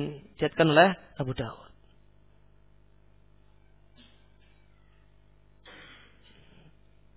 Maka orang yang riba itu kanibal kecil-kecilan. Orang yang hobinya riba itu statusnya kanibal kecil-kecilan. Karena Allah menyebut, karena disebutlah orang yang riba itu dengan yakuluna luhuman nas, orang yang memakan daging manusia. Demikian dalam surat Al-Hujurat, yakul lahma akhihi. Maka orang yang riba itu adalah statusnya kanibal. Ya, kanibal kecil-kecilan lah, bukan kanibal sungguhan. Dan adalah dia menjadi namimah. Apa itu namimah? Naklu kalami saksin fi saksin ilaihi liyubsida bainahuma. Adalah mengutip perkataan seseorang fi saksin, dikutip, disampaikan fi saksin ilaihi atau fi saksin tentang seseorang yang lain. Kemudian ilaihi dinukil kepadanya, kepada orang yang dibicarakan, liyubsida bainahuma, untuk meretakkan hubungan di antara keduanya. Ini catatan penting adalah liyubsida bainahuma. Jika tujuannya bukan liyubsid, namun untuk mendamaikan dan mengakrabkan, maka ini bukan namimah. Namimah itu jika tujuannya adalah untuk meretakkan hubungan. Dan namimah adalah termasuk dosa besar. Nabi SAW mengatakan, la yadkhulul jannata namamun, tidak akan masuk surga seorang namam. Dalam lafaz yang lain, la yadkhulul jannata qattatun. Maka untuk orang yang melakukan namimah itu ada dua istilah, ada namam dan ada istilah qattat. Namam itu adalah orang yang dengar sendiri, langsung diajak ngobrol sama si A, dan A ini membicarakan B. Lalu kita sampaikan obrolan A tentang si B ini kepada si B. Maka ini namam. Sedangkan qattat adalah orang yang cari-cari berita. Ya, yang mencuri-curi dengar apa yang diomongkan A tentang B. Setelah dia dapat, lalu dia sampaikan kepada B. Ini namanya qattat. Dan semuanya adalah pelaku dosa besar. Kemudian dalam Bukhari Muslim dari Ibn Abbas radhiyallahu anhu, Nabi sallallahu alaihi wasallam marra bi qabrain, melewati dua kuburan, lalu Nabi katakan, innahuma la yu'adzabani wa ma yu'adzabani fi kabirin. Sesungguhnya dua kuburan ini keduanya sedang disiksa, dan tidaklah keduanya disiksa fi kabirin, dalam permasalahan yang berat. Fi kabirin di sini kata Syaikh Muslimin, ai fi amrin syakin alaihima, dalam perkara yang berat bagi keduanya untuk meninggalkannya. Sebenarnya tidak berat untuk ditinggalkan. Adapun yang pertama, fakana la yastanjihu minal bauli, maka dia tidaklah membersihkan diri minal bauli dari kencing. Hadis ini jadikan dalil ulama yang mengatakan bahasa sebagian ulama yang mengatakan bahasa air kencing, semua air kencing adalah najis. Karena di sini dikatakan la yastanziu minal bauli dan alnya dimaknai dengan al istighraq. Maka kencing semua hewan, kencing manusia dan kencing semua hewan itu najis. Berdasarkan la yastanziu minal bauli. Namun yang benar al di sini adalah li ahdi dhihni atau li ahdi dzikri, bukan li istighraq. Karena dalam lafaz yang lain la yastanzihu min baulihi, dia tidak membersihkan diri dari kencingnya sendiri. Itu kencing manusia, kencing dia sendiri. Sehingga tidak tepat berdalil dengan hadis ini untuk mengatakan semua air kencing adalah najis. Dengan mengingat lafaz yang lain la yastanzihu min baulihi, yang bisa kita gunakan untuk memperjelas makna hadis ini. Amal akhir, adapun orang yang kedua, fakana yamsi bin namimah, maka dia berjalan dengan menyebarkan namimah. Namimah dan namimah adalah satu hal yang merusak individu dan masyarakat dan mempecah belah kaum muslimin dan menimbulkan permusuhan di antara mereka.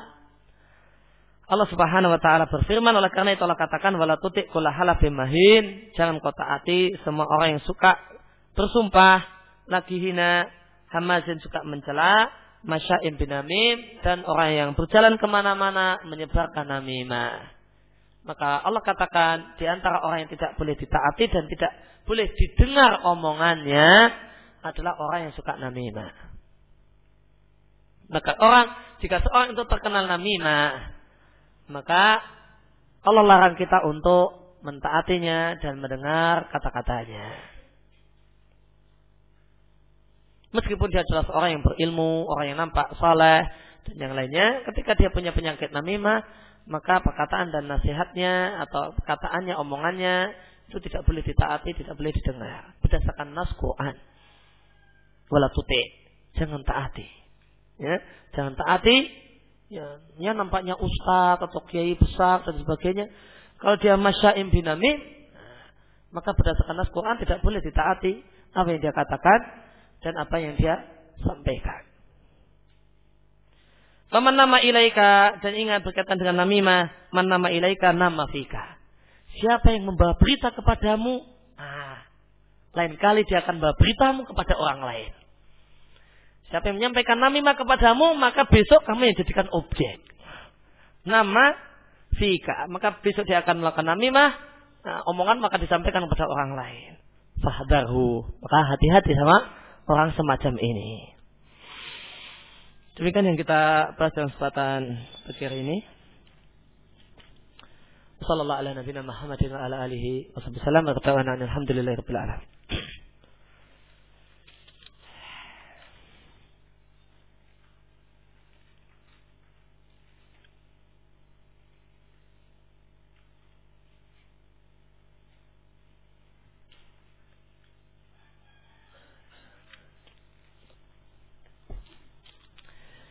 Status hadis yang menjelaskan anjuran untuk membaca doa setelah salat tarawih, asyhadu an la ilaha illallah astaghfirullah asyhadu anna wa a'udzu bika minan nar. Hadis ini diriwayatkan oleh Ibnu Khuzaimah. Hadis tentang masalah ini diriwayatkan oleh Ibnu Khuzaimah. Nabi katakan fastaghfiru fihi arba'a min arba'i khisal. Hendaklah kalian perbanyak di bulan Ramadan 4 perkara, yaitu bacaan ini. Namun hadisnya adalah hadis yang lemah. Dan hadis lemah tidak bisa digunakan untuk hujah dan tidak bisa jadi dasar untuk beramal. Oleh karena itu bacaan asyhadu an la ilaha illallah astaghfirullah asyhadu anna wa a'udzu bika minan nar itu adalah yang diletakkan di salat tarawih adalah satu hal yang tidak benar dengan dua alasan.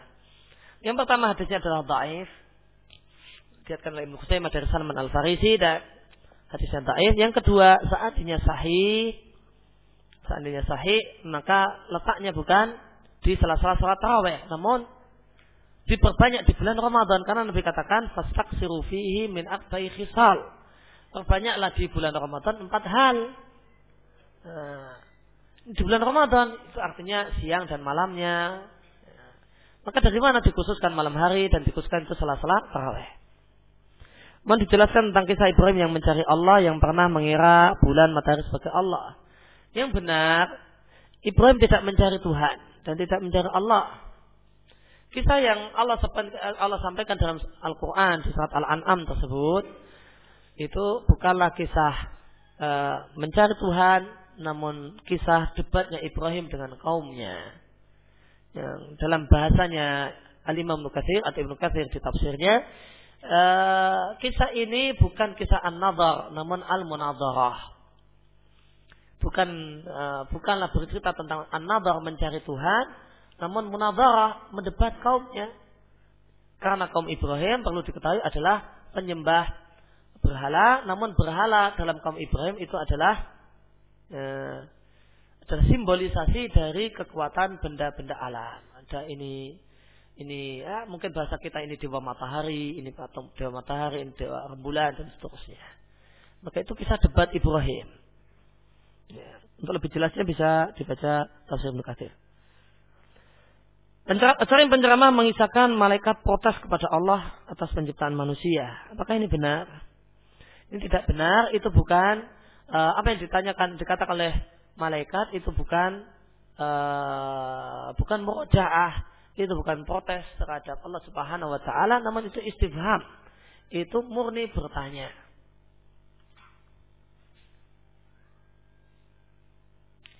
Apakah dari itu najis ketika sholat kita menepuk nyamuk, kena dan berdarah? Gimana status sholatnya? Ini berarti pertanyaannya, apakah darah nyamuk itu najis? Nah, jawabannya,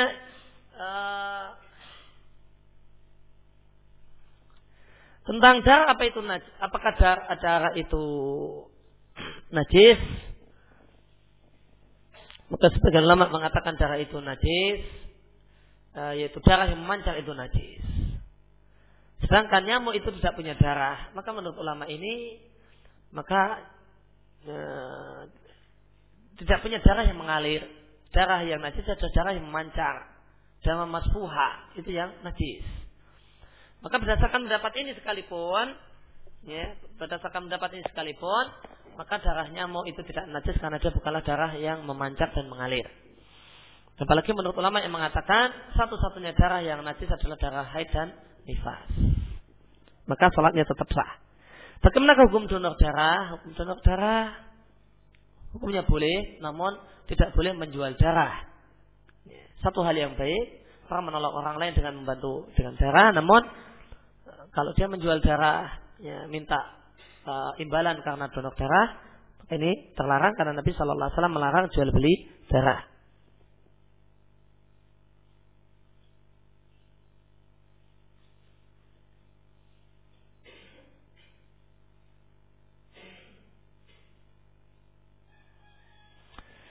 Jika kita mendengar azan atau sudah tahu waktu salat tiba, sedang kerja, waktu belum jam istirahat, apakah termasuk orang yang wajib datang ke masjid? Pada asalnya termasuk yang wajib datang ke masjid.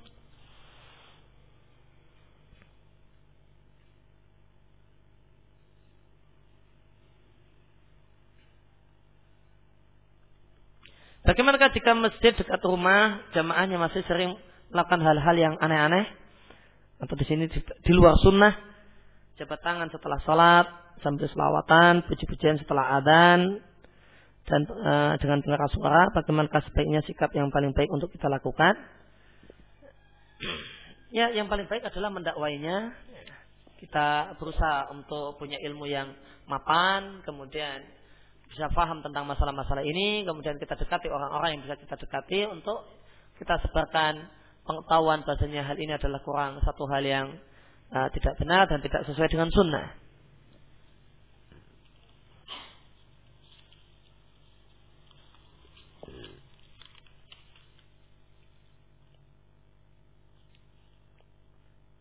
Apakah riba sama dengan menyebarkan aib orang lain?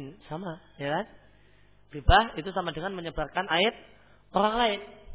Nah, sesuatu yang tidak disukai oleh seseorang, saudara kita seorang muslim, kita sebar-sebarkan. Cara bertobat dari riba, apakah perlu minta maaf kepada orang yang kita ribai dan kita sebarkan aibnya? Bagaimanakah kalau yang diriba itu lawan jenis?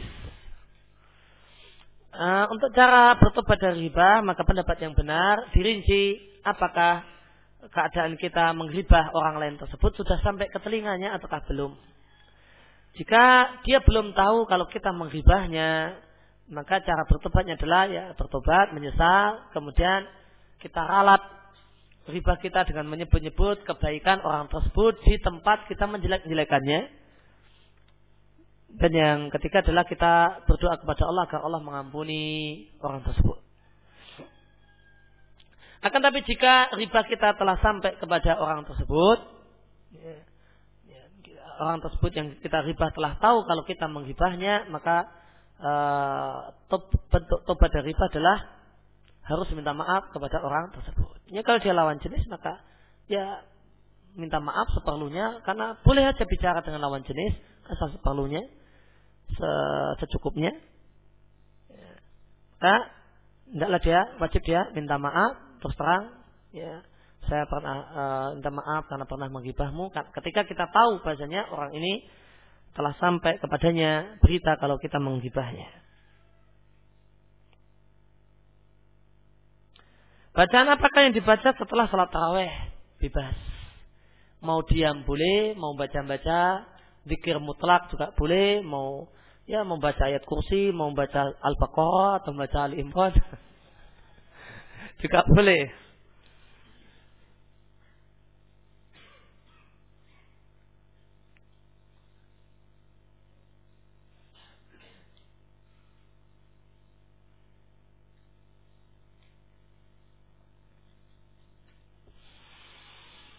Alhamdulillah orang tua saya sudah menerima manhaj salaf, tapi ibu saya selalu mendesak setelah menikah nanti saya harus menyuruh istri saya untuk membuka cadarnya dengan alasan bahasanya kalau sudah menikah kan istrimu sudah terhindar dari fitnah.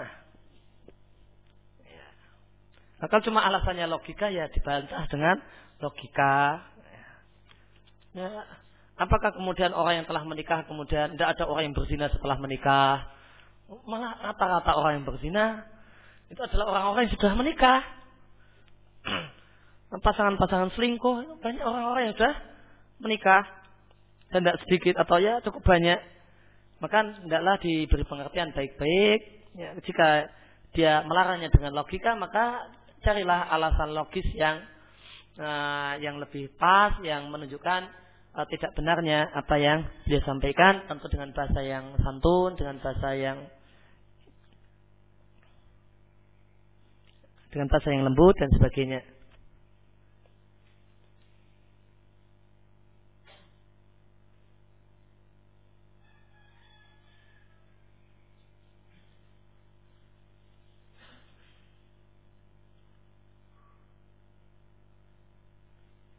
Apakah kesalahan dalam membaca Al-Quran yang berasal dari hafalan termasuk berdusta atas nama Allah, khusus ketika pada posisi imam sholat? Jawabannya jika itu tidak disengaja, ya karena memang sifat manusia ada beberapa hal yang keliru, maka ini adalah kesalahan yang tidak disengaja. Dan segala sesuatu yang tidak sengaja dan di luar batas kemampuan manusia, ya itu satu hal yang dimaafkan.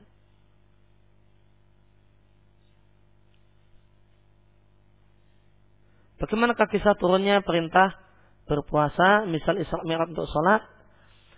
Kalau sholat itu ada kisah Isra Mi'raj dan Nabi mendapatkan perintah untuk puasa, untuk sholat, sedangkan untuk berpuasa maka tidak seistimewa sholat, tidak ada kisahnya, cuma turunnya sebagaimana kemarin kita sampaikan pada awalnya diwajibkan puasa Asyura selama setahun. Itu di tahun pertama Hijriah, kemudian di tahun kedua turunlah perintah untuk berpuasa Ramadan.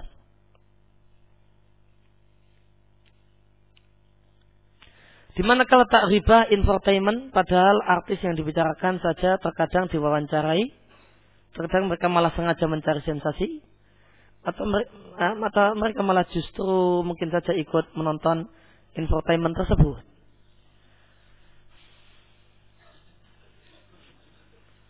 Sebenarnya kalau dikatakan infotainment itu riba juga tidak benar, karena tidak ada riba untuk orang fasik. Tidak ada riba Untuk orang yang fasik, bermaksiat terang-terangan, ditonton banyak orang, diketahui banyak orang, ya, itu tidak ada riba baginya, tidak ada istilah riba baginya.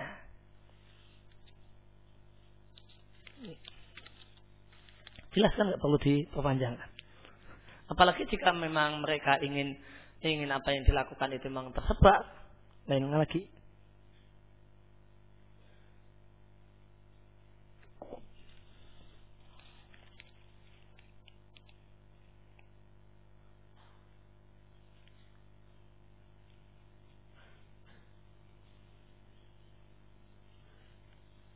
Bagaimana hukum seorang muslim belajar di negeri kafir, sedangkan di kota kecil tempat tinggalnya tidak ada masjid atau muslim yang lainnya, sehingga dia tidak bisa melaksanakan salat berjamaah? Apa yang dia dengar dari komputer, lihat internet kan ya. Sekali waktu dia pergi ke masjid namun harus menempuh dengan kereta, itu pun membutuhkan waktu 45 menit. Ya, tidak ada kewajiban salat berjamaah baginya.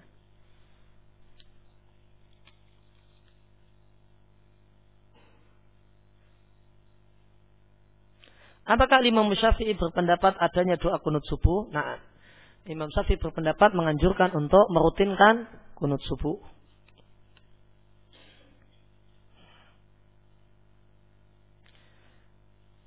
Umum tentang penjelasan tentang salat iftitah sebelum salat tarawih. Yang tepat, salat iftitah itu untuk tahajud yang dilakukan di tengah malam, bukan di awal malam. Dan tidaklah kita jumpai dari asar-asar para sahabat atau Nabi Shallallahu Alaihi Wasallam masalah salat tarawih. Di sana ada iftitah. Misalnya menurut riwayat yang sahih, Imam Khalifah Umar itu menghidupkan kembali salat tarawih berjamaah dengan 11 rakaat. Dan seandainya ada iftitah yang dipraktekkan di masa Umar ketika itu, maka tidak lagi 11 rakaat namun 13 rakaat. Oleh karena itu yang lebih tepat adalah salat iftitah itu cuma untuk tahajud di tengah malam.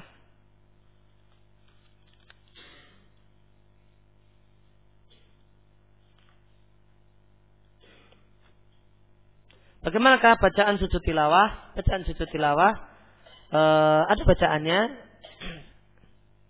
Sajada wajhi lillazi khalaqahu wa saqa sam'ahu dan seterusnya, yang bisa dilihat dan bisa dihafalkan, bisa lihat di Hisnul Muslim. Apakah harus menghadap kiblat ketika sujud tilawah?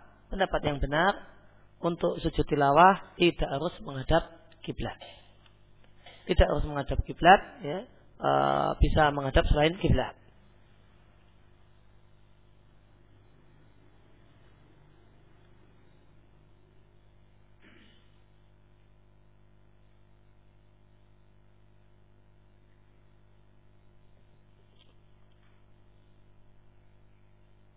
Jika kita menyampaikan keburukan, kesalahan orang lain kepada seorang yang dipercaya dengan tujuan agar orang itu menasihatinya, dikarenakan kita tidak mampu memperbaiki keadaan orang yang kita ribai tersebut, apakah termasuk riba yang dibolehkan? Iya, ini termasuk riba yang dibolehkan oleh para ulama.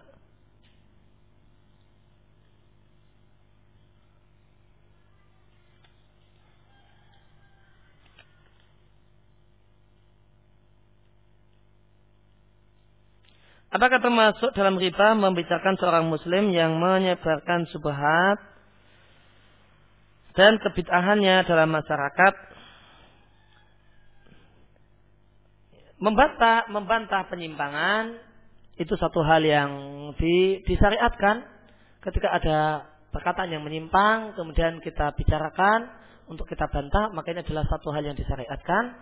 Dan pada asalnya jika cukup tujuan ini sudah tercapai dengan semata-mata membicarakan pendapat yang salah tanpa menyebut nama orang, maka harusnya dicukupkan dengan menyebutkan dan membahas kesalahan tanpa menyebutkan nama orang. Boleh menyebut nama orang dalam kondisi-kondisi tertentu, yaitu ketika memang dibutuhkan. Namun pada asalnya dibahas saja kesalahannya dan pendapatnya yang keliru tanpa membahas orangnya.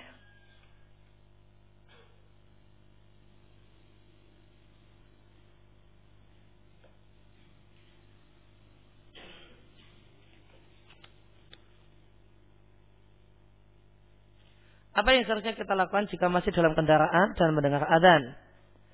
Jika ulama berselisih tentang sahih dan dhaifnya satu hadis, maka bagaimanakah sikap kita sebaiknya? Kalau kita bisa menimbang manakah yang lebih kuat di antara pendapat yang mensahihkan hadis atau mendhaifkannya, inilah yang kita lakukan. Jika tidak, maka pilihlah yang paling kita mantepi ilmunya tentang masalah hadis. Apa yang seharusnya kita lakukan jika kita masih dalam kendaraan dan mendengar adzan? Ketika musafir, mungkin yang ditanyakan adalah ketika dalam keadaan safar. Maka ketika dalam keadaan safar, maka masalahnya kalau maka safar jika dia adalah berombongan dan kendaraan pribadi, maka musafir itu punya kewajiban salat berjamaah dengan sesama rombongannya. Dan jika dia safar dengan kendaraan umum, tentu adalah satu hal yang repot dan sangat menyulitkan. Maka bisa sholat di awal waktunya, di waktunya saja sudah satu hal yang sangat baik dan satu hal yang sangat menguntungkan. Maka seandainya orang itu meninggalkan sholat berjamaah dalam kondisi semacam ini karena tidak memungkinkan, maka mudah-mudahan ini sudah termasuk uzur yang dibolehkan. Apa hukum menyikat gigi dengan pasta saat puasa?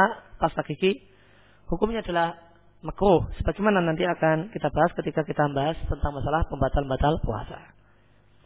Ya, dikatakan oleh Syaikh Abdul Aziz Ibn Baz, sebaiknya jangan menggunakan pasta mengingat daya serap yang tinggi yang dimiliki oleh pasta gigi. Apakah rokok membatalkan puasa? Dari sisi mana membatalkan puasa? Pertama, karena dalam bahasa Arab merokok itu adalah minum, syurbud dukhan. Nah, maka rokok itu statusnya minum. Yang kedua, ulama mu'asirin ijma' bahasanya merokok dalam membatalkan puasa. Apa yang harus kita lakukan jika air hujan masuk ke dalam mulut? Kok bisa?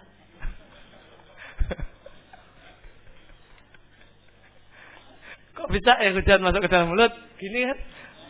Menengadah. Kalau menunduk, masa air hujan masuk ke dalam mulut? Enggak bisa digambarkan apa bentuk kasusnya. Apakah membuangnya semampu kita walaupun sedikit? Ini perlu digambarkan dulu gimana kasusnya. Kalau dia dangak, ya jangan dangak.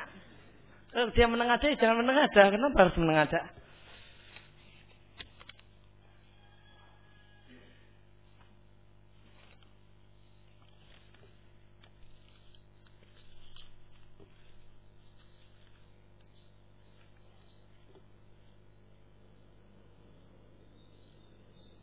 Bolehkah menyebut keburukan seseorang tanpa menyebutkan nama, seperti mengatakan temanku?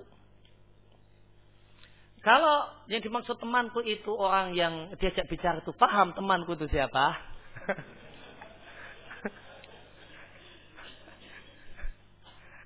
Maka itu termasuk riba. Pada asalnya sudah termasuk riba.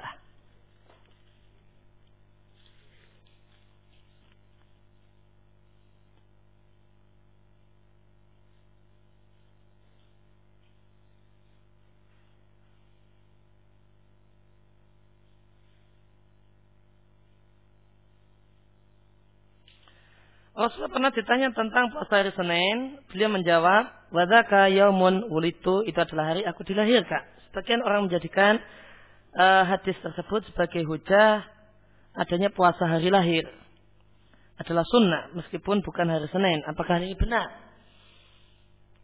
Jadi dalil untuk mendalili puasanya orang Jawa, puasa apa namanya? Neton atau weton. Maka yang pertama, jika yang dimaksudkan adalah ini, maka ini tidak benar. Karena puasa yang dibuat ini adalah, misalnya orang itu lahirnya hari Rabu, maka dia puasanya bukan hanya hari Rabu. Dilihat, jawabannya apa? Rabu Pahing. Nah, maka dia puasanya setiap Rabu Pahing. Ini cara berdalil yang tidak pas dengan hadis ini. Ya seharusnya setiap Rabu. Dan Rabu Pahing, karena kan Nabi kan setiap Senin. Dan Nabi kan gak senang pahing kan.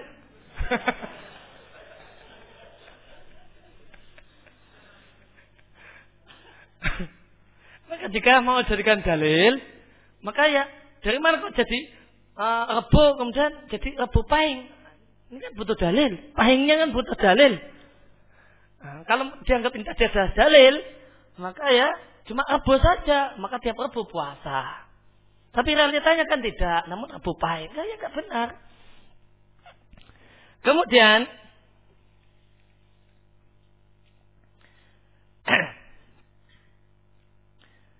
yang lain adalah bahasanya itu tadi ada jawaban yang pertama. Jawaban yang kedua, syariat adalah apa yang disyariatkan oleh Nabi SAW. Dan para sahabat yang paling mengetahui tentang apa yang dimaksudkan oleh Nabi SAW. Apakah maksudnya Nabi wadzaka yaumun wulidtu itu dipahami oleh para sahabat adalah puasa pada hari lahir? Apakah mereka cuma berpuasa pada hari Senin? Jika memang maknanya adalah puasa pada hari lahir, maka tentu sahabatlah orang yang pertama kali mengerjakannya. Maka adakah karena sahabat mendengar hadis ini dan yang paling paham tentang dan paling mengerti tentang hadis ini, maka perlu kita cari apakah ada sahabat yang berpuasa pada hari tertentu karena itu hari lahirnya. Jika tidak, makanya ada pemahaman yang keliru tentang hadis ini. Kemudian yang ketiga, syariat adalah apa yang disyariatkan oleh Nabi. Dan yang Nabi syariatkan adalah puasa hari Senin, karena hari Senin itu adalah hari lahirnya Nabi. Maka ya hanya dibatasi, kita batasi cuma dengan semacam ini. Tidak kemudian kita lebarkan, kemudian puasa pada setiap hari lahir. Ya, demikian yang kita bahas kesempatan pagi hari ini. Wassalamualaikum warahmatullahi wabarakatuh. Alhamdulillahirabbil alamin. Subhanakallahumma wa bihamdika asyhadu an la ilaha illa anta astaghfiruka wa atubu ilaik.